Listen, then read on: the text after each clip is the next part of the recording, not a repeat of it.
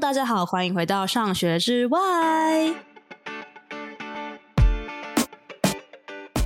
我们今天这一集呢，啊，是又是一个关于幼儿，就是对我本人非常有帮助的一集。对，我邀请到了在 Instagram 上面一个流量也算蛮高的，甚至蛮火红，我一直都有在关注的一个 Instagram 的一个频道。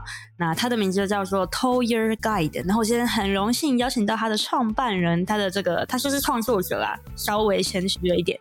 对，那我来欢迎今天的来宾 Audrey。Hello，Hello，大家好，我是 Audrey。你可以稍微介绍一下你的 Toddler Guide 这个平台，大概分享的内容是什么吗？大部分是有关于一些幼儿发展，然后情绪教育，还有大人自己本身内心的照顾的一个平台。哦，所以有大人，你说家长吗？对，因为当初建立这个平台，很大的一个原因是因为我自己本身小时候长大的背景是很传统的亚洲背景。就是爸爸比较火爆，然后妈妈比较压抑的，嗯，对对，所以呃，我觉得我小时候有很多不好的经验，然后我很想要用一些简单的图文的方式去呃，和更多的家庭说明，就是其实育儿有不同的选择，嗯嗯，所以就因为很多文章都是出发于我自己本身的经验嘛，嗯，所以会有很多跟大人本身有关的内容。嗯啊，嗯、因为我因为有在 follow 你的 Instagram，真的觉得你就是抚慰了很多家长的心灵。就你，你又很非常，就是我觉得家长真的会有很多，我觉得也不一定是纯粹育儿，有时候是社会压力，或是他家庭有一些其他的，嗯、就可能会影响到他育儿的信心啊，或是他育儿的状况，然后他们都会分享给你，嗯、然后你就会很真诚的。在帮他们想一些，嗯、可能有时候是思呃思维上面的啊一些建议啊，嗯嗯嗯，对，嗯，我觉得这个平台真的也帮助我很多，不是只是我一直在。分享，嗯、但是很多家长他们会回馈给我，就说哦，他小时候也是这样，然后他在照顾小孩的过程中，他也觉得自己被疗愈了，所以我觉得这是一个很正向的一个互动啊，嗯，你就是那个救世主，没有。那我想说，你频道的 follower 搞不好也很好奇 Audrey 的背景啊，或是可能你在你怎么样走入这个幼儿的这个世界的一个历程，你要不要稍微分享一下关于你自己的擅长领域啊，或是你的幼儿故事、oh, 幼教故事？我会走入幼教，纯粹就是考试考上了。然后我觉得这个考试考上的这一点，其实我们等一下可能话题也会带到，就是为什么我在考试前我都不知道我想要念什么，然后我考上了什么我就去念这样子。嗯、那因为我进入了幼教领域，我才发现原来我蛮喜欢的。我是先进入了才发现原来我对这有兴趣啊！你你是幸运的人，真的真的对。然后我后来大学毕业之后，我就一直从事跟幼儿相关的工作。我目前是在纽西兰的奥克兰大学念教育研究所，算是想要稍微往学术一点的方向去发展。然后现在也有在纽西兰这边当地的瑞吉欧幼儿园当兼任的教师。嗯，我觉得很有趣，因为因为我跟 Audrey 就是有稍微聊过一些你现在在纽西兰一些状况。那我觉得这一集就是蛮好的，就可以让，就是我觉得其实有很多有国外的。尤其是教育环境的经验，对于就是台湾听众来说，如果他们可以稍微了解一下，我觉得其实都还蛮好的。然后，因为你其实有稍微跟我分享过，然后我的印象就是觉得纽西兰就跟他们的草原一样好开放啊，嗯、就让孩子们自由的挥洒。然后你，我想说，你要不要呃稍微跟大家讲一下，你觉得，因为你在台湾的幼教也是有工作过的嘛？呃，幼儿园没有，幼儿园都只有实习，但是。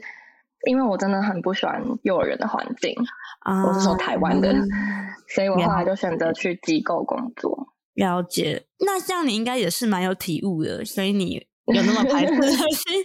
对，然后我蛮想要请你先分享一下，可能在你在纽西兰跟台湾这个幼儿园的差异，然后差异，对，可能可以想说为什么为什么人家可以这么的奔放自由？嗯我觉得其实最大差异就是因为大环境不一样，就比方说政府的法规不一样，还有家长对老师的态度也不一样，然后老师自己本身的成长背景还有文化都不一样。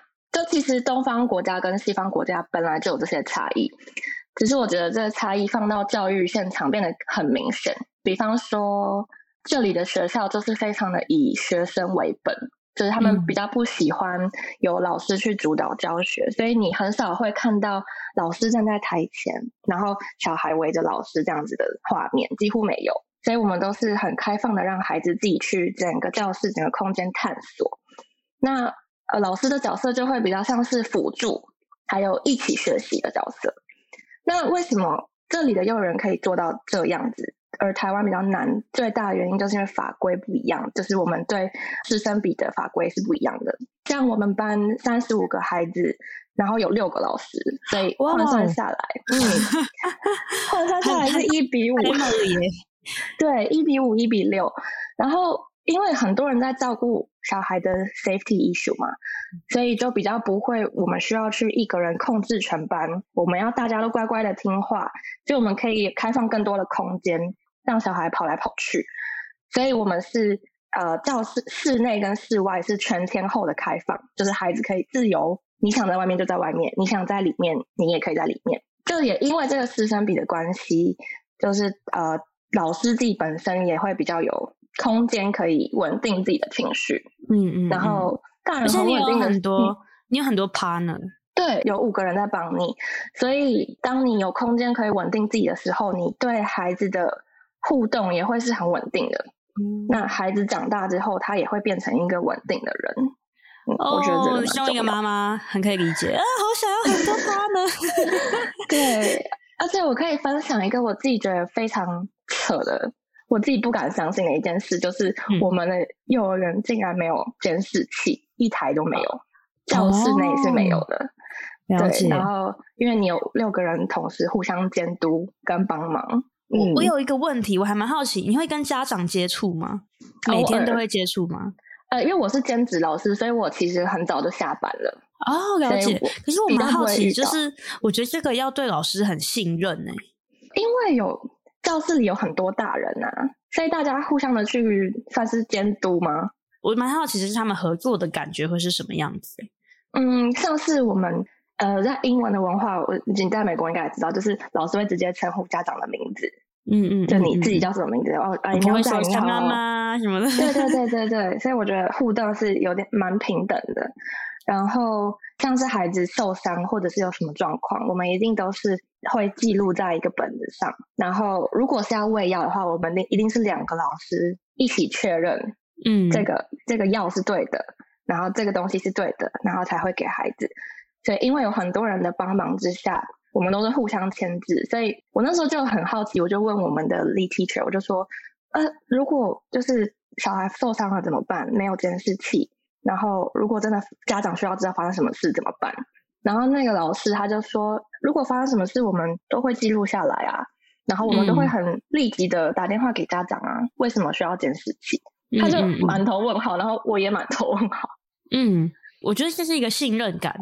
就是觉得说老师就是不会知情不报，然后老师也觉得家长可能不会刻意刁难的一种信任感，嗯、不会觉得说哦，我我们互相都好像有一个好像是敌对的感觉，就我们就是一个合作关系一样。然后我对，那还是 Audrey 就是分享一下，就是纽西兰的样子。所以纽西兰其实大家大家应该有听到，他们就是非常的奔放，因为你刚刚说是以以人为中心嘛，就是以学生为中心，呃、以学生为本，英文叫做 Children Center。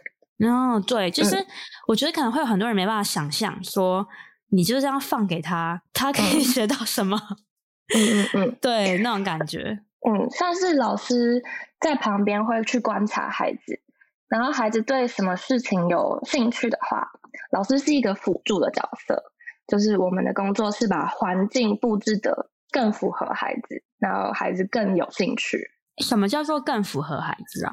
比方说，之前我们观察到有一个孩子，他正在画画，然后他就不知道眼睛要用什么颜色。然后呢，我们就提问孩子说：“哎，那你知道你的眼睛什么颜色吗？”他说不知道。然后我就说：“那你看看我的眼睛，你再看看某某某的眼睛，我们两个的眼睛不一样。”然后他就开始问号说：“哦，原来我的眼睛和别人的眼睛颜色是不一样的。”然后我们就开始会在我们画画的区域。放三面镜子，嗯嗯嗯，这就是我们布置的方式，就是把镜镜子可能本来在别的地方，但是我们把它移到画画的区域，然后我们会放一个小卡片，上面写提问说：“你知道自己的眼睛是什么颜色吗？”就是这种引导式的问句。然后孩子要不要 get 到我们布置的环境？他要不要真的去观察他的眼睛？那个是他的事情，我们不会去干预。但是我们把环境布置成这样，给他一个机会，让他有这样子的学习。嗯嗯，嗯，了解。呃，所以说你们布置一个环境，他们如果他们想要积极去学的话，他们是会有一个很好环境去学习。嗯，就是我们的环境不会每天都一样，每天都有不同的，嗯、我们叫做 provocation，就是可以激发孩子的物品。嗯，嗯对。哎，那我想问，就是你这样子在纽西兰已经有半年了吗？以上？嗯，超超过吧，超过超过九个月。那你嗯，嗯，你有什么启发吗？如果跟你以前的经验，我觉得。最大的不同就是，老师真的很注重孩子的孩子个人，像发生什么事情，我们一定会问孩子：“你 How do you feel？你的感觉怎么样？”嗯，然后，嗯、呃，我们一定会像是责备啊、打骂这种，是明文在我们的合约上是，如果你有犯这个错，你会被 fire。嗯。对，就是非常非常非常的正向。可是那个正向不是说，哈，老师都不能生气，嗯，只是老师自己也要去学会，你生气你要用什么方式去表达或是宣泄。这个是我在台湾没有感受到的。所以的意思是说，哦，这样用责骂这样的方式，嗯、是其实，在纽西兰学校里面，这是一种不正当的宣泄方法。所以，其实这对老师来说是他们绝对不可以做的一件事情。嗯，应该是不是说责骂？你还是可以告诉他他哪里做错。嗯，可是你不能带有言语羞辱这种哦，这种的骂。对，了解。嗯，我其实我幼教我幼儿园的时候已经忘了，但是我对于一些国小、国中过去念书的印象是 很羞辱性言语，对，是蛮有蛮多印象的。对。对，在这边是大家比较重视这一块，所以比较不可能会发生。了解，诶，我觉得刚刚这样问了一圈啊，我觉得蛮有趣的。因为其实我们今天的主题呢，我们都还没进到主题。我们今天的主题 其实是要聊，就是关于幼儿的情绪学习、社交情绪学习，其、嗯、实、就是、情绪教育。嗯、对，那那个有个英文名字叫 SEL，就是 Social Emotional Learning。然后我觉得。嗯就是像刚刚 Audrey 有讲一些纽西兰这边幼教教育的一些例子，然后你也有提到说，比如说发生一些事情，然后你们会最关注的是小孩子个人，他们每一个人的状况，你还有讲到说他们的 feeling，他们的感受，然后同时老师自己其实在对于自己情绪的控制也是要是成熟的，而不是说你可以就是想要发出去就发出去，或是因为你。你是权势比你的比小孩还要高，然后你就可以好像可以对他们做一些不平等的一些对待，嗯、像这样子。呃，就是像刚刚我们其实提到的是孩子自己本身，但是其实社会情绪学习它也包含了社会，嗯、就是我们不能只一直只在乎自己，我们也要去同理别人，嗯、所以。它其实分了五个大重点，就是 self awareness 自我觉察，嗯、还有 self management 自我管理，然后 social awareness 社会觉察、嗯、relationship skill 人际互动，跟 responsible decision making 负责任的决定。嗯，所以这五个综合下来，听起来好像飘在天空中，很模糊 遥远。对，但其实它就是每天。发生在我们生活中，就是我们自己跟还有我们跟环境的相处，我们跟别的人的互动，每天都在发生这样的学习。嗯，嗯，所以为什么这个很重要？就是因为我们不能永远只在乎自己的情绪，我们也要从自己跟别人之间做平衡。嗯嗯，哎、欸，大家不用紧张，因为我们接下来会把这五个都好好的讲给大家听。如果笔记没有抄完，嗯、没有关系。对。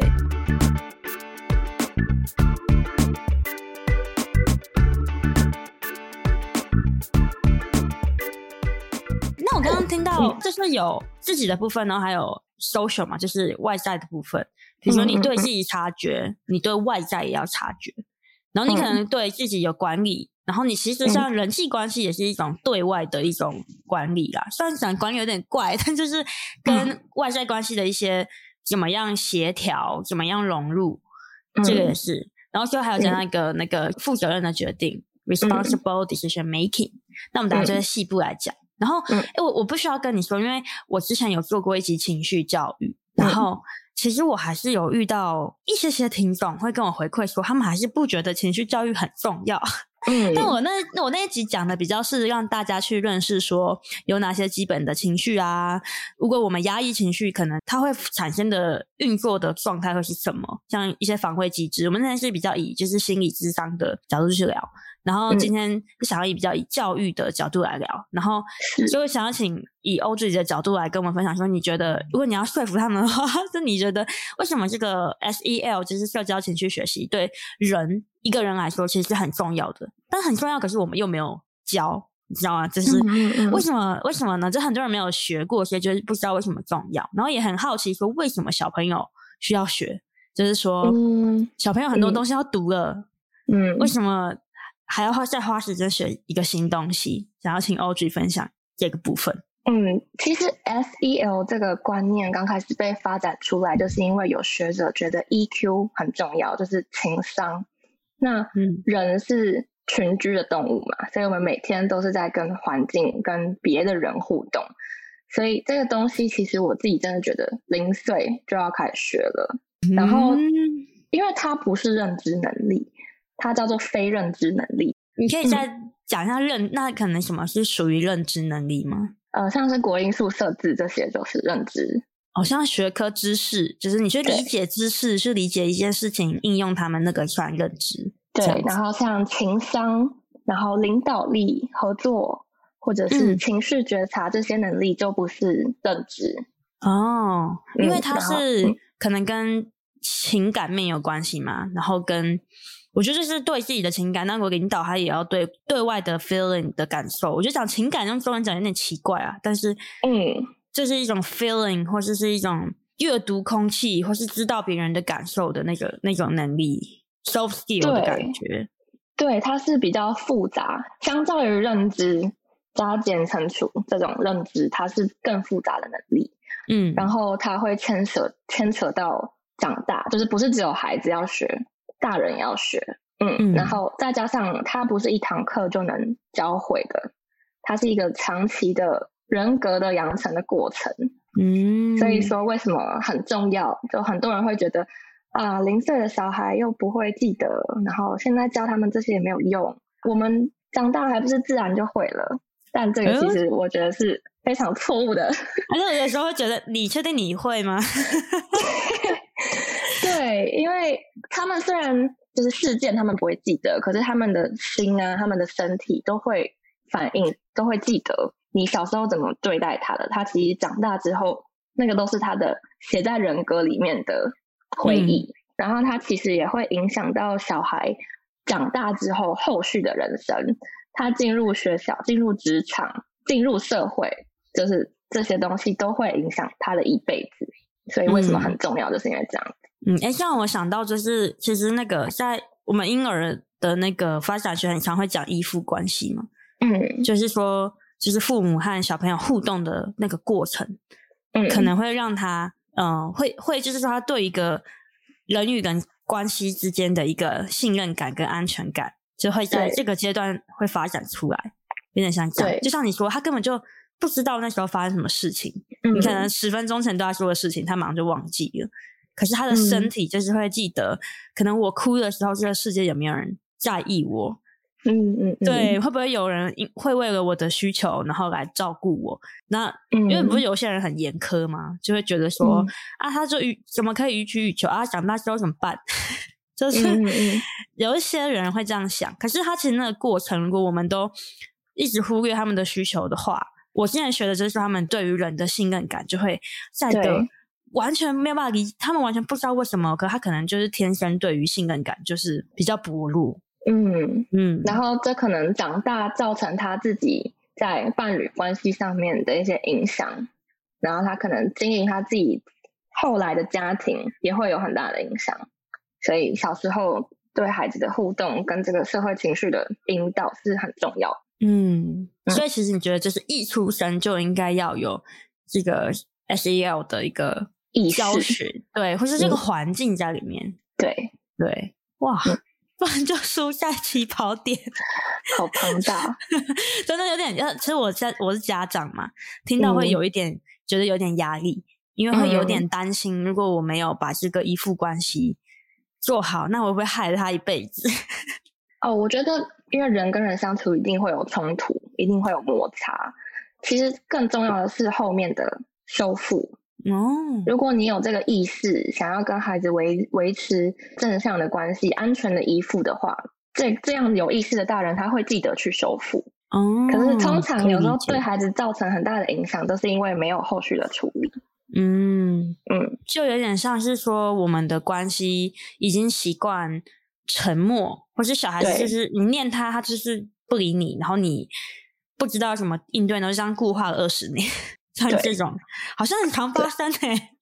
我自己就是这样的小孩长大的，所以我长大之后真的很辛苦，因为我要一直去，就是我修复过去的记忆，过去的创伤。嗯、然后我觉得我们的目标都希望我们以后的小孩可以不要这么辛苦。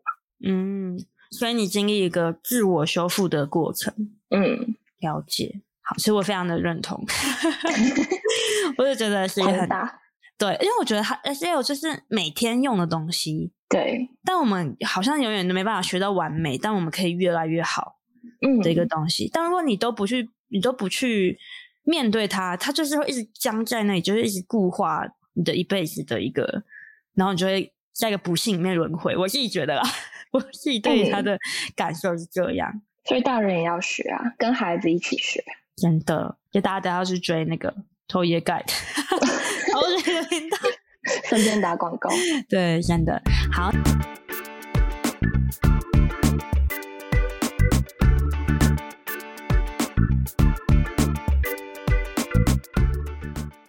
那我想说，我们现在应该可以来开始细部的开始讲一下，所以，所以我们刚刚讲的 SAO 很重要嘛？那五个东西到底是什么？好，在我的访纲里面，我对于这五项，就是 SAO 的五项的项目呢，我其实是我的分法是，其实大家有发现，就是刚刚有一个 self awareness，自我察觉跟 social awareness，他们都是察觉。所以我觉得察觉这件事情，其实是不是在那个情绪教育里面，或是社交学习里面是很重要的一块。我觉得我蛮想要请 Audrey 可能先从这个察觉这件事情，然后来介绍我们的。这两项的项目是什么？然后也想邀请你来，就是跟我们说一下，如果在这个你们幼教的现场，你会怎么样让小孩子进入到这样的学习环境里面？嗯，觉察为什么很重要？其实觉察对任何的学习都很重要，因为我们的脑袋不会凭空生出一个学习，我们一定是要先有 input，然后它在脑袋里面运转，嗯、它才会有 output。嗯、所以如果我们没有给它正向的 input 的话，他就不会凭空的生出这个东西，嗯，所以觉察会很重要，就是因为他们透过眼睛去观察，然后给他们的脑袋很多的输入，然后觉察像这个五个领域里面有两个觉察，一个是自我，一个是社会。那自我觉察其实就是白话来说，就是孩子对自己的认识。这样的认识其实分了很多不同的阶段，像一开始最小的孩子，他们可能就只是探索他们的手跟脚。还有嘴巴，用嘴巴去摸索这个世界，这就是一种认识。然后再大一点，他可能会发现自己有不同的情绪，嗯、吃饱了很满足，然后啊、呃、尿裤大便了很生气不舒服，然后开始发现自己不同的情绪嘛。可能再长大一点，他会发现自己对哪些东西比较喜欢，像是这这本书我喜欢，这个玩具我不喜欢这样子。然后可能进入到小学阶段呢，他开始理解自己的优缺点。哪里是他擅长的地方，哪里不擅长？再更大一点，就是他对自己的目标、自己的信念有有什么样的理解？嗯，嗯，那像我最一开始讲的，就是我就是对自己的目标跟信念没有理解的人。哦、我唯一知道的就是别人叫我读书，我就好好读，但我不知道读书要干嘛，哦、就是完全不知道自己要干嘛。但是别人告诉我怎么做，我就去做。嗯、那我就是一个对自我没有觉察的人。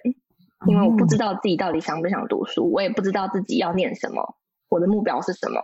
嗯，所以如果这个觉察这件事情可以在小时候有更多的人教我的话，我可能就可以在更早的时候我就知道自己是一个怎么样子的人。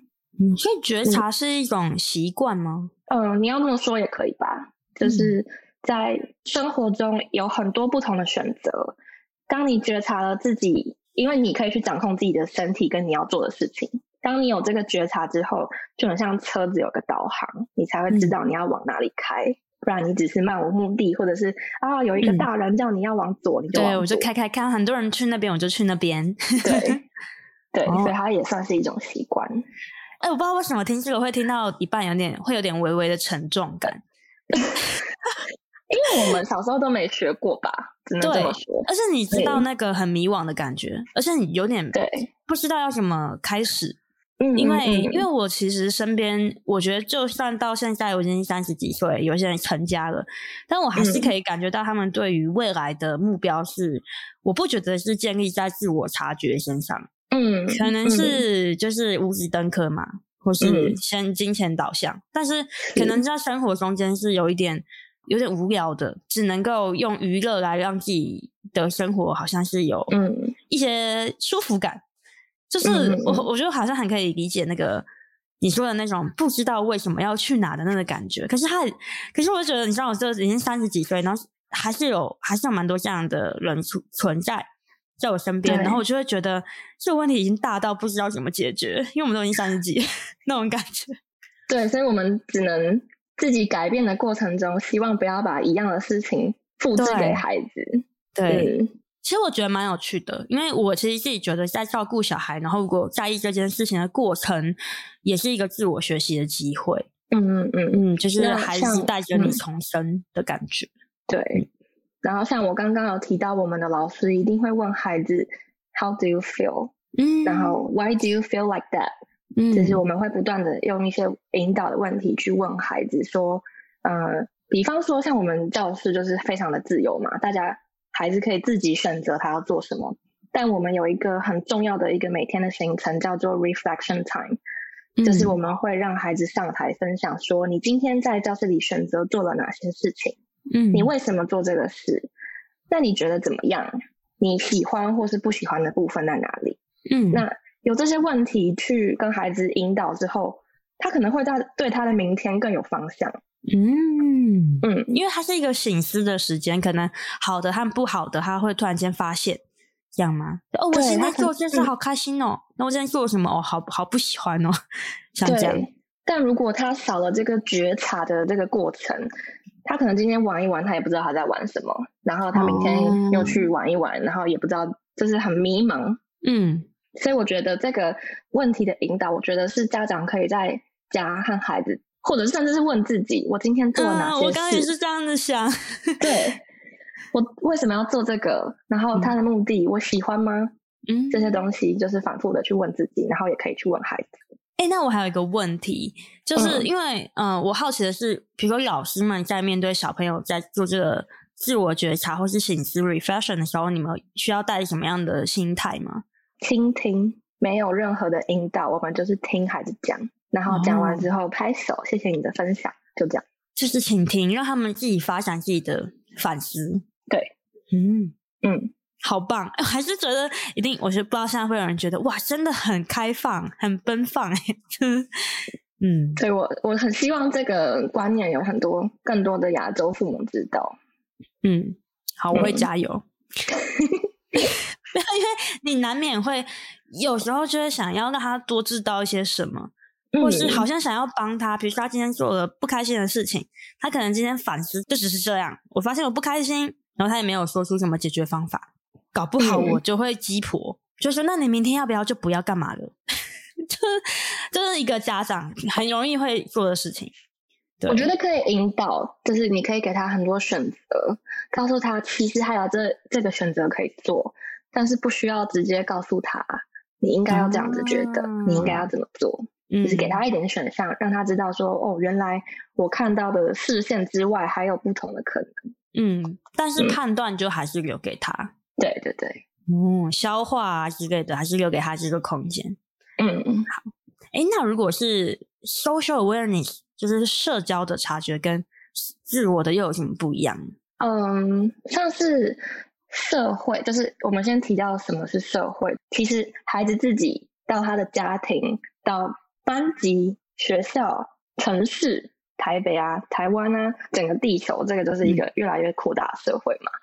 然后孩子一开始对社会的认识其实是从家庭开始的。比方说，如果阿公阿妈就是一个比较没有原则，然后爸爸妈妈比较有原则的话，孩子就会学习到我在阿公阿妈那边可以比较拿比较多东西，可以要到一些东西。他会知道要表现出不同的样子，这就是他对社会的第一个嘛，哦、就是比较初初层的认识，就是他知道不同的人或者不同的环境会有不同的规范，嗯，然后他知道他要去调整自己，顺应这样子的规范。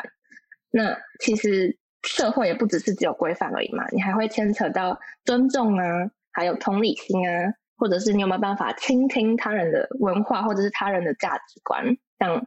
像我自己，我阿嬷都会跟我说什么啊，你以后要孝顺啊，你以后要怎么样怎么样。我有没有办法倾听他、同理他？但是我只是持续去做我自己觉得对的。对，所以这就算是社会的孩子对社会的认识哦。嗯，就是它就是一种怎么讲？就如果这个能力不够好，是不是就会有点白目？是吗？可以这么说。就很容易惹到别人生气，或是造成好像团体不和谐的那个，造成团体不和谐、不合群的那个人，或者是他会变成一个比较没有同理的孩子哦，他会没有办法接受别人跟他是不一样的个体。嗯嗯，了解。哎，那我想问，这个的方法是要怎么？如果就是在你们学习现场的话，要怎么做？嗯，最常大家会遇到的可能就是孩子之间的吵架。那我们有没有办法在事后，就是吵架后，有没有办法引导孩子知道每一个人有不同的想法？我们能不能以别人的角度去看事情？那再更大一点，我觉得可以提到一个文化的部分，就是因为像纽西兰是一个移民的国家嘛，所以我们的班不管是老师还是孩子，都是来自世界各地，嗯，所以我们会对文化的包容很有很有意识。就是我们不会让班上只会有英文的东西，oh. 像是我们每天会让孩子自己选择你想用什么语言打招呼，哦，oh, 或者是，然后我们的书柜也会有不同语言的书，嗯，然后你可以看到，就是一金头发的孩子拿着中文书跟你说，可不可以念这本？Oh. 然后或者是那个华人的小孩，因为他他们跟印度小孩玩在一起，他就说他也要贴那个冰底，就是那个。印度文化会有那个第三、嗯、那个中间那个红色的对红色贴纸，他说他也要贴那个，所以我觉得呃这样子的孩子，他对文化的认识是更开阔的，比起如果你整个班级都是只有华人孩子，然后我们都讲中文，不然就是英文，然后没有其他的文化存在，这样的孩子他可以更小的时候就意识到，其实世界上有很多跟我不一样的人。嗯，那、欸、为什么、嗯、为什么美国没有？美国也是移民国家，但没有这个也超出我们的。没有，就是好奇，我我只是有点惊讶，因为我觉得很蛮厉害的，就是你们的融合程度已经是会有不同语言的书放在教室里面，然后还可以用不同语言打招呼。但是像我、嗯、我女儿的幼稚园其实是幼儿园是没有这样的习惯，就是还是说，当然就是说大家都是平等的，但是。还是以就是比如说英语啊，或是美国的假日，嗯、美国的文化为主线。当然会说尊重啊，但是我觉得没有像你们做到这么的融合，我觉得很厉害。哦、对，我觉得每个幼儿园还是有不同的融合的方式吧。他们可能是透过庆祝不同的国家的节日啊，嗯、或者是吃不同文化的食物，嗯，这也是一种融合。那我觉得。因为台湾比较缺乏这样子的环境，所以需要靠大人去布置。Oh. 就像是，呃，我们不要让孩子觉得世界上就只有英文跟中文两种语言。嗯，真的。日文也可以啊，韩文也可以，就是大人去布置一些更多不同文化的环境，让孩子从小就知道，其实世界上有很多不一样、和我们不一样的人。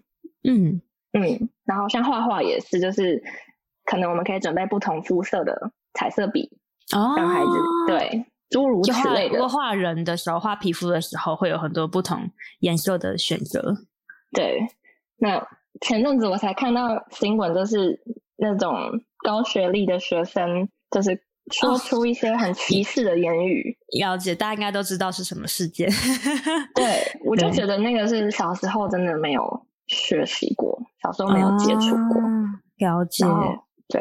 哎，那那我也蛮好奇，就是嗯，因为因为我觉得好像有一个是让他们看到很多不同的存在，就像你们让很多文化都同时并存，然后大家也可以自由的去跟这些文化做很多的互动。嗯、像你就说，哎，他想要贴，他就想要贴印度文化的那个装饰。嗯我觉得这其实很好，或是哎，我我我是我虽然我是可能是白人，但我也想要看中文书，我想要听中文故事，嗯、这就是一个融合的象征。然后你刚好讲到一个是关于，比如说发生冲突的时候，嗯、他们能不能够在事后去同理？所以我觉得我比较难理解的，还是比较是说这个的学习目标会是什么，然后跟你们在教育现场到底会怎么安排，还是你们就真的是随机发生什么样的事件，你们就是怎么样去处理？嗯，还是你们的心态有什么不同？嗯，他跟自我觉察最不一样，就是他是要去觉察自我以外的事情，嗯，别人的事，然后别的文化的事，别的空间的事，然后不同环境、不同规范这种事情。所以，我们其实日常生活中就是会，嗯，比方说，我们学校有一个规定是不可以带那个葡萄干，因为葡萄干是有那个过敏，会会怕孩子会过敏，所以我们规定，嗯、我们学校就是不能带。然后孩子有一天就带了，然后孩子说他在家每天都吃，为什么我不能带？然后我们就跟孩子说，因为这里不是家里，这里有这里的规定。嗯嗯嗯，你你现在在这里，所以你要配合这里的规定。所以孩子要理解，不是每次都是有点像是自我跟本我的拉扯。嗯，然后他最后会发展出一个超我，就是 对你自己想做，但是你不能在什么环境都这样做啊，你要去。觉察不同环境该做的事情，嗯，了解。因为、嗯、我觉得这个就是，因为刚刚就会觉得说，你们学校应该就是超级奔放、超级自由，嗯、但是其实反而在这个规范的部分是非常明确的。然后，嗯、对，是让他们去学习怎么样去跟这个社会互相一起共存，跟很多不同人共存的一个环境。对。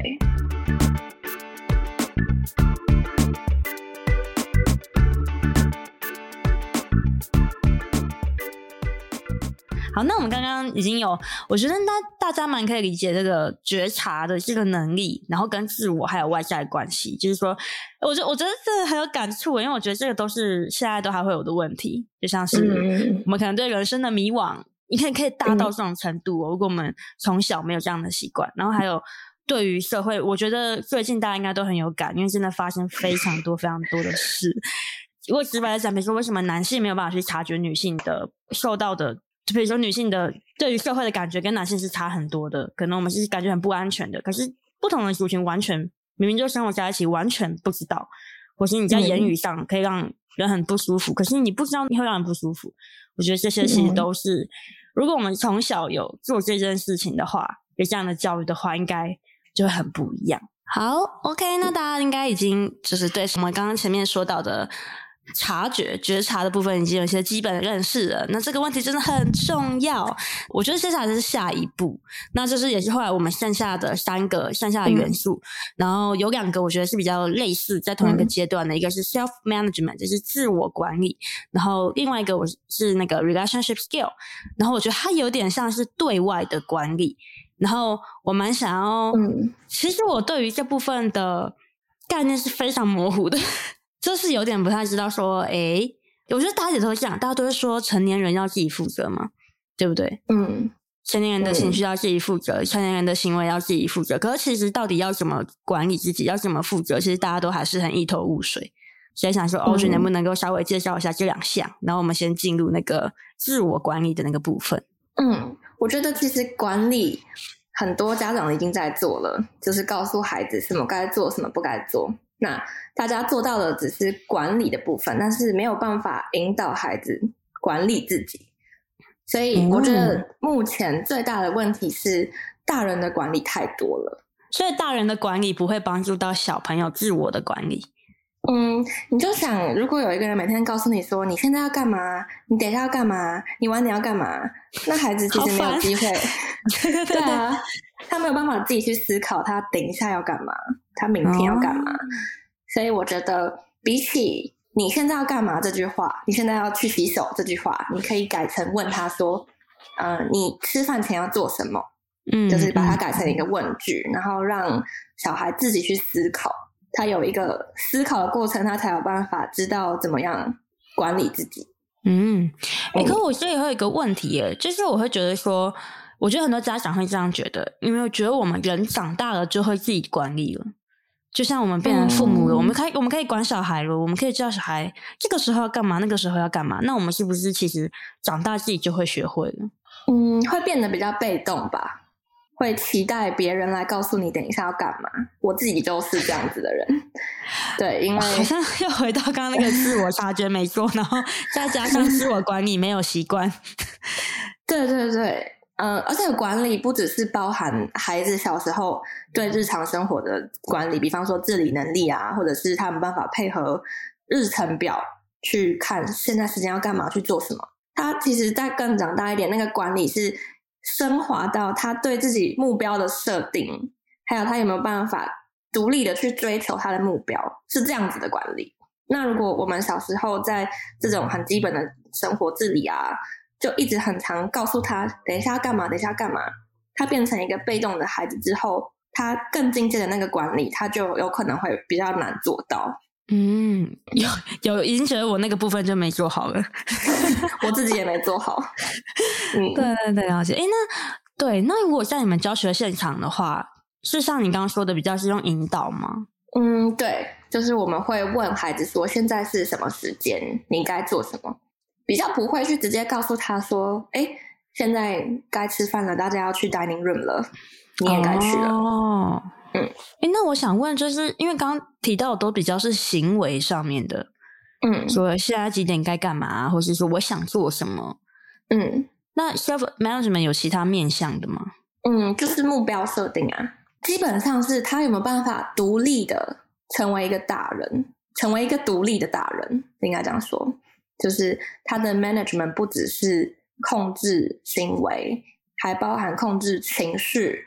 控制他的心理，控制他的呃价值观，嗯，这些都算在他的管理。有，我觉得你这样突然间讲就变得很大，就是是像嗯嗯嗯我，我觉得就是成熟这个东西的定义啊，我觉得好像真的会很容易停留在行为阶段，就是说我不犯法，我不我不惹到别人，我不我不会说我合群，那我就合群，我是不是就是成熟？但我觉得你刚刚有讲到一些，像是他可以控制他的情绪，他可以管理他的心理状态，这些其实也都算在里面。像我自己的话，好像我们这几年就是一直在跟焦虑对抗。我觉得其实这好像也是一个 self management 很需要 去学习的问题。就是说，我觉得是很多层面呢，就像你现在说，我怎么样跟自己自处，或是我可能面对一些不顺利，我怎么样可以回复那个平静？可是我就发现。好像是很，就是蛮少有这样的，以前很少有这样的学习机会，所以我觉得我现在还在，我觉得有变好，但是我觉得是现在真的都还在对抗当中。对，我也是，我觉得管理前一定要觉察，你要发现自己哪里有我有问题，你才能去调整。嗯，哎、欸，那如果在一些 case 下面，哎、欸，我我觉得你刚刚讲那个吵架的 case 很有趣，比如说个小朋友他们两个就是大吵，嗯，那。因为我觉得吵架，它多少是不是也是一种情绪没有办法管理的一个状态？吵架牵扯到很多面向，像等一下会讲的 relationship skill，它也在里面。嗯、然后吵架也牵扯到自己，就是你有没有办法管理你的情绪嘛？所以它也留在里面。嗯、然后你有没有办法觉察那个吵架让你有什么感受？这个也在里面。哇，吵架好复杂。对，然后你有没有办法？即便你在吵架，你还是符合社会的规范，你有办法、oh. 对做一个负责任的决定？然后你有没有办法理解现在这个场合，我该大声吵架吗？还是我应该配合大家小声一点？全部都包含在里面。就是 social awareness，刚刚那个就是 S E L 的全部，全部都跟吵架有关。好，哎、欸，那我们那我们先往那个 relationship 就前进，那我们下一回来讲吵架好了。可以一次讲完，嗯 嗯对。那对，那我们刚刚讲，我们刚刚聊了一下，就是对内的管理。那如果是 relationship，就是对外的关系经营、关系管理的话，嗯、就是大概会是哪些层面会相关？嗯，所有跟人的互动都算啊，像是合作、竞争、沟通、对话，还有冲突解决，或者是领导别人，还有被领导。这些都算在人际互动里面，很多哎、欸，就是你所有跟人的互动，对你对你脱离一个人的时候，对。你跟家人，你跟小孩，你跟工作伙伴，全部都是。对对对，那、嗯、对啊，我很好奇，我觉得这个好大啊，就会让人有点懵，就是会想说，那什么样叫做健康的关系管理 （relationship）？嗯，应该是说，最后的目的是希望我们可以在跟人互动的时候，既不造成对对方的伤害，然后同时维护自己个人。嗯，就是一个我们希望是一个正向的互动，不是说你生气就要杀人放火怎么样？嗯，而是我们可以在即便不开心的时候，我们仍然去想办法解决这个冲突，然后维持一个正向的社会关系。嗯，就是像是说，嗯，双赢的感觉吗？对对对，这是最终的目的。那要怎么做？我觉得大家都牵扯到前面，就是要你要先觉察自己，然后你要控制自己。然后告诉自己怎么样是符合大家社会规范的情况下，你又能好好的表达自己的意见。然后像可以跟大家分享一个很有趣的小故事，就是我当初面试这间幼儿园的时候，我被问到的一个面试题目，大家也可以想一想，就是呃，manager 就问我说，如果两个孩子吵架了，你会怎么做？然后我当时就是想了蛮久的，然后我回答，我会在旁边看。然后 manager 就突然抬头，然后问我说：“Why？” 我就说：“因为我希望他们可以从跟彼此的互动之间，自己学到如何去处理纷争。”嗯，然后但是我会在旁边看的原因是，我想告诉他们，我虽然没有介入他们，可是我只是当他们需要的时候，我会在。嗯嗯嗯嗯。然后我我永远记得 manager 当时的回复，他说。他说：“Oh my God, we really need you。”他说：“呃、他说 That's exactly what we are doing right now。嗯，就是他们现在就是在做这件事情。嗯，然后这个东西其实，因为大人要控制不去介入孩子，真的很困难。嗯、大人的小孩的吵架，其实会让大人会激起大人的情绪。对，嗯，所以我们要控制自己，给孩子机会去和别人互动。嗯。”然后，因为小孩比较不能控制自己的冲动嘛，所以他们可能会有推人啊、打人、咬人的行为。在那个时候，大人才去介入，嗯，就是告诉他们说，我们要尊重别人的身体，不可以对别的别人的身体造成伤害。但是在此之前，让孩子自己去尖叫，然后去咆哮，其实都没有关系，因为那个是他们自己从小开始学习怎么跟人互动的一个机会。嗯。嗯，哇，这真的很不容易，因为我自己觉得美国跟台湾有这个差异，是美国的确家长会比较呃觉得哦，那是小孩的部分，那我们先不要进去。嗯，那他们要互动，啊，都很欢迎大家互动。那如果他们发生一些冲突的话，我们先不要进去。但我觉得台湾的家长真的会比较让我觉得比较小心，有时候甚至只是诶，可能是我小朋友想跟其他小朋友一起玩，可就会觉得诶，家长之间有点焦虑。可能他就觉得说，嗯哦、我的小孩万一打了他怎么办？而且我的小孩做了什么事不好怎么办？嗯、像这样子，但是其实这些都是一个机会，对不对？对，像我自己常常就会很多人私讯问我说，比方说去公园玩好了，然后前面的大哥哥他自己小孩的队，他就会想要去告诉那个大哥哥说我们在排队。嗯嗯。可是也许如果我们大人不做这个介入，小孩他有办法自己告诉那个大哥哥说我在排队啊。嗯，就是小孩自己，这个是小孩自己的学习机会，或者是他可以学到说，哎、嗯，这样做是不对的，我下次不要这样做。嗯，也许小孩觉得 fine，他他 OK with that，他觉得被插队也没关系，他就再等一下就好了。那这个也是他人际互动的一个方式嘛。嗯，但是大人有时候会很激动的想要为小孩去出风头。嗯。这个其实就剥夺了他们学习的机会，我觉得。哎，那如果反过来呢？比如说我的小孩插别人队，哦，这个我就会制止，因为他是我的小孩嘛，我可以教他，但是我的立场是我不教别人的孩子。哦，了解。嗯、那如果在这个 case 之下，你觉得家长是要去阻止小孩，比如说他违规了，或是他不尊重？如果是我的孩子去插别人的队吗？嗯。或者是说，就像如果是你觉得是别的家长，他的小孩遇到这个状况，你会怎么建议他？嗯，如果他插队，当然是告告诉他现在不能插队，告诉他什么是对的，对，应该是说让他自己去想什么是对的。哦，那如果对，如果是我的孩子遇到别人这样子对他做的时候，我会引导孩子，你现在感觉怎么样？嗯嗯，你觉得怎么做我们可以处理这个问题？嗯，也许你可以自己去跟那个哥哥说，或者是也许我们就不要计较，我们去玩别的。嗯嗯嗯，就是你有什么方式是对的，你不是人家插你队你就打他一拳，很多小孩会这样，所以让小孩自己去经验这个人生的过程，嗯，然后陪他去思考怎么样做才是符合社会规范又可以表达自己的方式。嗯，哎、欸，我因为我有学那个发展学啊，然后嗯，我觉得我在听这个过程就会。更想到我们其实，在每个年龄层都会有自己的 relationship，就是会有很多不同的关系冒出来。那、嗯、小朋友像那种幼儿，他们可能就不会发展跟朋友不会发展出太就是很深度交流的关系。就是比如说，他们可能就是在学校而已，或是在游乐场。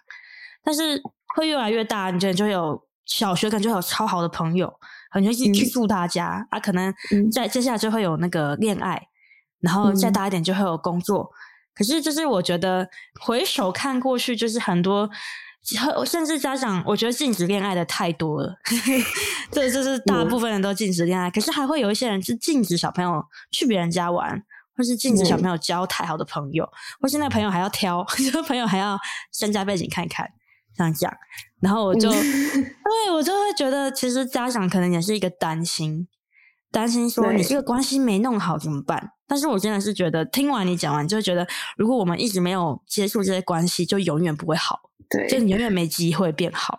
嗯，然后我觉得也是一个相信孩子，他可以慢慢的长成一个有办法选择交友圈的人。哦，对对，因为很多人就是很怕小孩子交坏朋友。我昨天才正好看到一个好有趣的那个 Instagram 的那个 Reels 影片，嗯，他就在扮演那个西方家长跟东方家长，嗯、然后西方家长就是，哎、欸、，Mom，我要结婚了，然后那个妈妈就说，Oh my God，Welcome for for you to come in my family，这样子，嗯，然后东方家长就是 Mom，我要结婚了，然后妈妈就说，对方是谁？家里住哪里？做什么？做什么的？对。对，然后就觉得，其实西方的家长真的比较信任孩子啊、哦，是真的诶，就是嗯，是一个信任的问题。可是可能东方家长看到西方家长这样，就会觉得你怎么都不关心你的小孩会不会遇到危险？嗯，但是其实反过来说，你一直担心你的小孩遇到危险，你就有一种他没有办法解决危险的这个能力的，就是对他没有这个信任感。其实很烦，对 对，久了会想逃跑。对对，我们也知道 我们自己都是大人了，我们知道自己怎么选择，不需要你来教我们。对，真的，嗯，好，别的话题的感觉，但是我觉得都很相关，真的。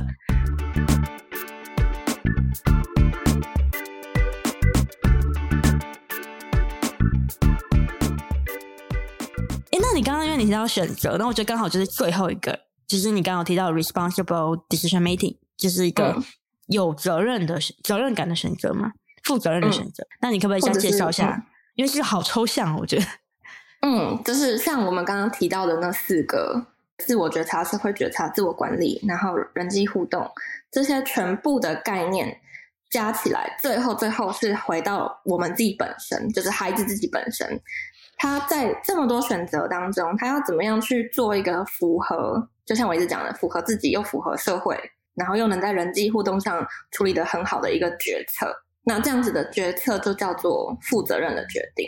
那比方说，像昨天的新闻，他可能就不是一个负责任的决定，因为他只是想要表达他自己，诶，应该说他没有觉察到他自己受伤了，然后他就用这样的方式去伤害别人。然后回过头，他再说：“哎，那是因为我小时候受伤。”嗯，这一个过程就不是一个负责任的决定，因为他并没有符合社会的价值观，他可能也没有符合觉察自己，也没有符合控制自己，嗯、也没有符合人际关系，全部都没有符合。对，就最重要的还是要一定要先觉察，因为当如果他今天他早点知道自己受伤了，他也许早点去寻求帮助。专业的智商，他也许就不会做出后续的这些行为。哇，所以其实这个选择就是背上我们前面四个提过的，虽然说是基本能力，可是我觉得也是一个成熟的人要有的能力耶。我觉得这是一个成熟的一个，比如什么是成熟的人？这五个就是基本要素。我觉得对自己是负责的，你了解你自己，你可以控制你自己，然后把你自己导向你想要的方向。你不会是因为因为创伤而做出，其实你是失控的做出很其实大家都后悔的一个行为，然后你嗯。理解这个社会，然后你也知道怎么跟这个社会好好的相处。对，那我觉得创伤每个人都有，我自己也曾经做过很差的选择，但是我及时停住，然后及时找到源头，然后及时去修复自己，就很重要。嗯，嗯，真的。所以这个选择好像有点不需要解释，就是他可能就是背上你现在有的东西，然后其实我觉得学习选择是不是就是去提供一个。让他们做决定的机会，就是在比如说在学校的话，嗯，嗯对，我觉得大人要教孩子这个能力，就是负责任的决定这个能力。首先，你要他决定，你一定要给他选择，嗯，所以像日常生活中的大小事，比方说吃饭好了，我给你食物，你现在不吃没关系，那你自己决定你要吃多少，我都尊重。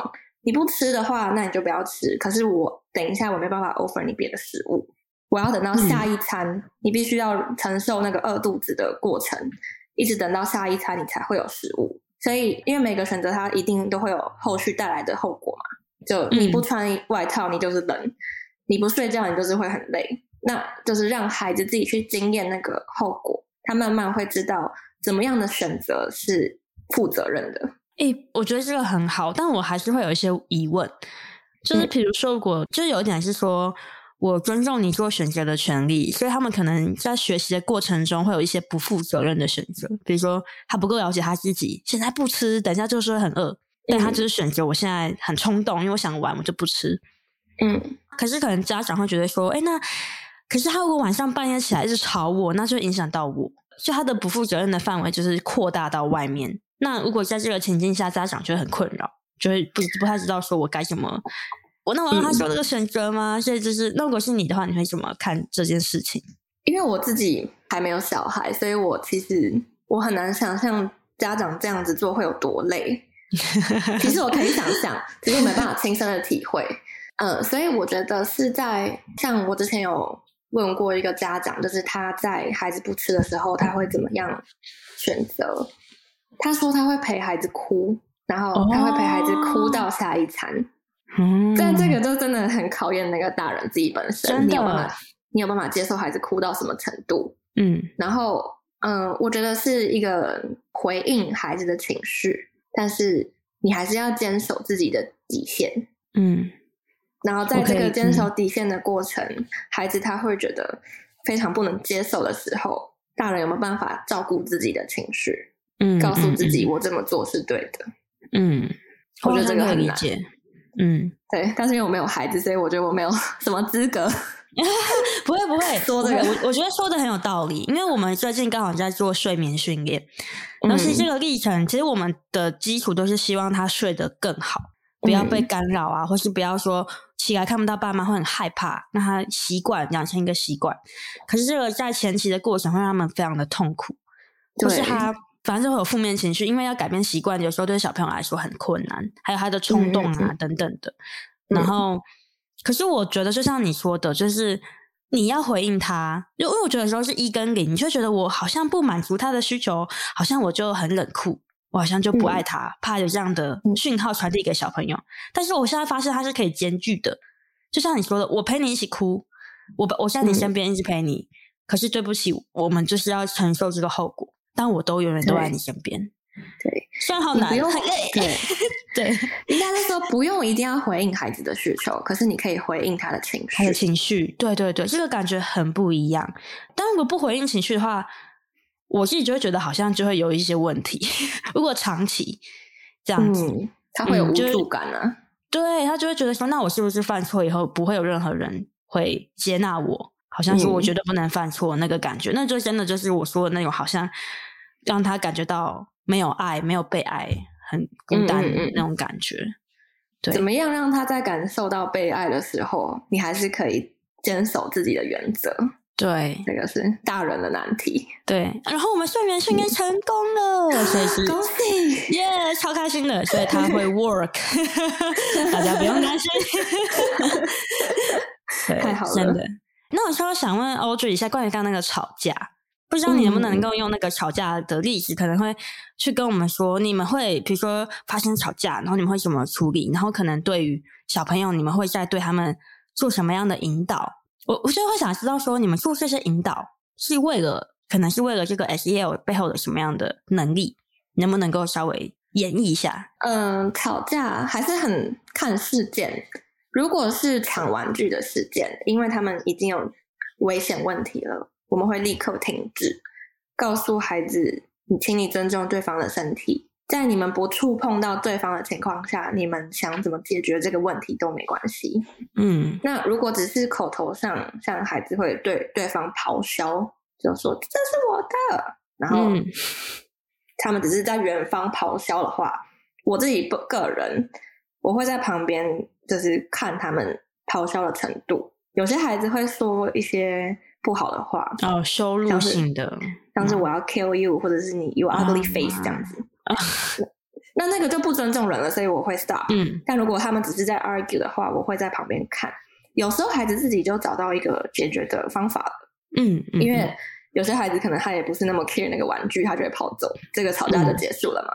嗯、那跑跑走之后，如果他我会观察这个孩子的情绪有没有受到影响。如果他受到影响了，我会同理他，但是我不会处理事件。就是我只会说你现在很难过，哦、对不对？我陪你哭。嗯、然后等他情绪平复，看起来都 OK 了，我会把他抓回来，问他刚刚的感觉怎么样。刚刚除了跑走，自己难过，我们有什么别的方式可以处理？嗯，让他去了解，嗯、就是像是 reflect 自己，然后也再去重新想一些策略，说哦。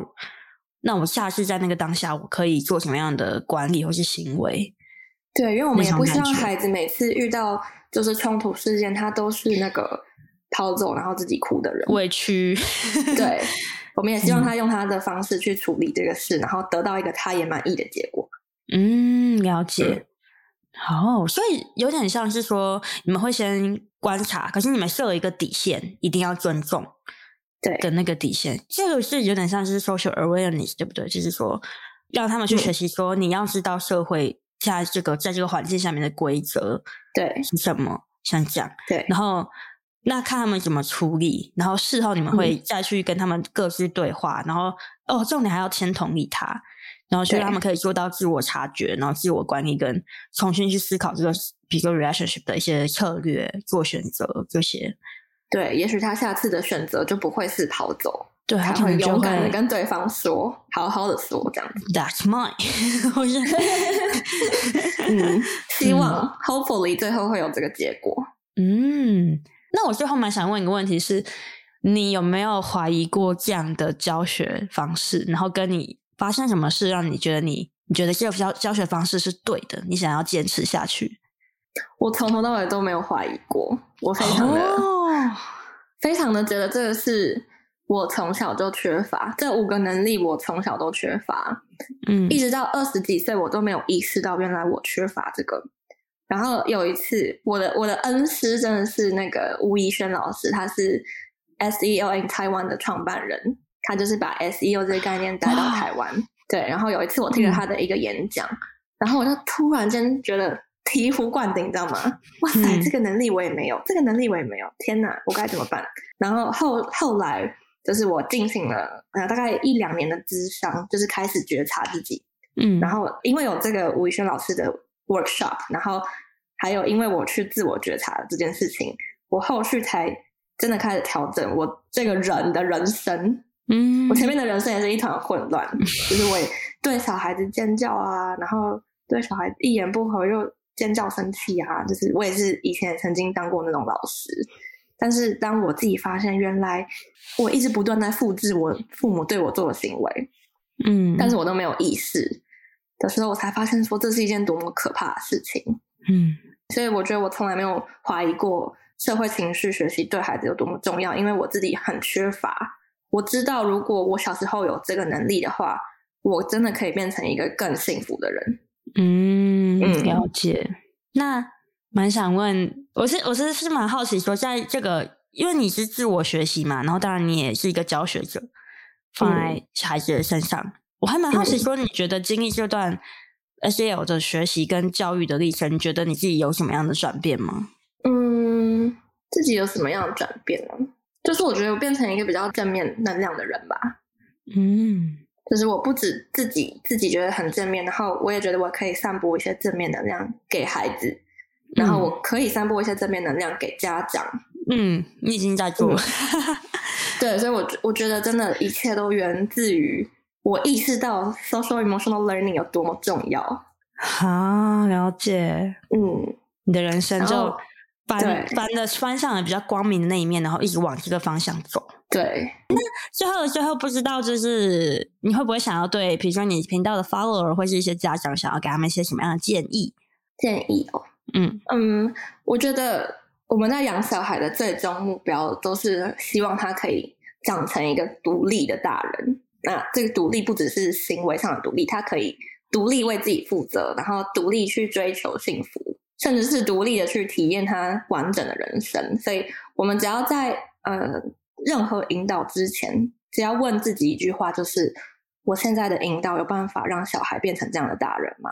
嗯，也许自然而然就可以引向一些正确的道路。嗯，嗯，但是我觉得最重要的还是就是，嗯、呃，我们小时候没有学的东西，不可能长大就自然会了。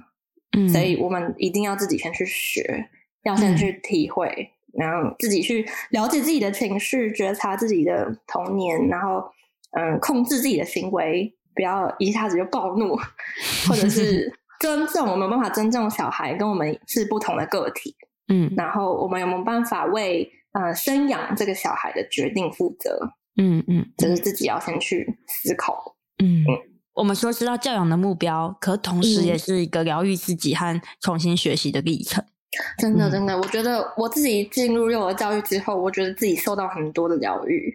嗯，因为在照顾小孩的过程就很像照顾我小时候嘛，就是、哦、嗯，了解。所以我觉得大人也可以就是往这个方向想，就是我把它当做是我小时候自己在照顾，嗯，然后我小时候缺乏了什么样，比方说他爱呀、啊、的回应啊，我现在就给我的孩子，嗯，自己其实会获得一些满足。嗯，了解哇，好温情哦！大家快点加油！那不会很沉重吗？我觉得很感人呢，是正向的哦，很正向。好，我觉得温暖，太好了。对，会马上想要 follow，虽然我已经 follow 了。今天 我的听众，如果你要听这一集的话，现在是要赶快打开资讯栏。然后，如果你对情绪学习，然后跟幼儿发展相关的资讯，你都很有兴趣的话，非常推荐你去认识 Audrey。然后 Audrey 真的是万事通嘛，就是问他什么他都知道那种感觉。没有，千万不要这样说，我会不好意思。没有，如果你你就看他现动，你就知道了。没有，没有，只是很常分享一些。自己幼儿园发生的小故事，嗯嗯嗯，嗯 好，那我们今天就很谢谢 Audrey 为我们带来这个关于幼儿发展，然后还有最主要是关于情社交情绪学习的一集。那我们谢谢 Audrey，谢谢，好，大家拜拜。拜拜。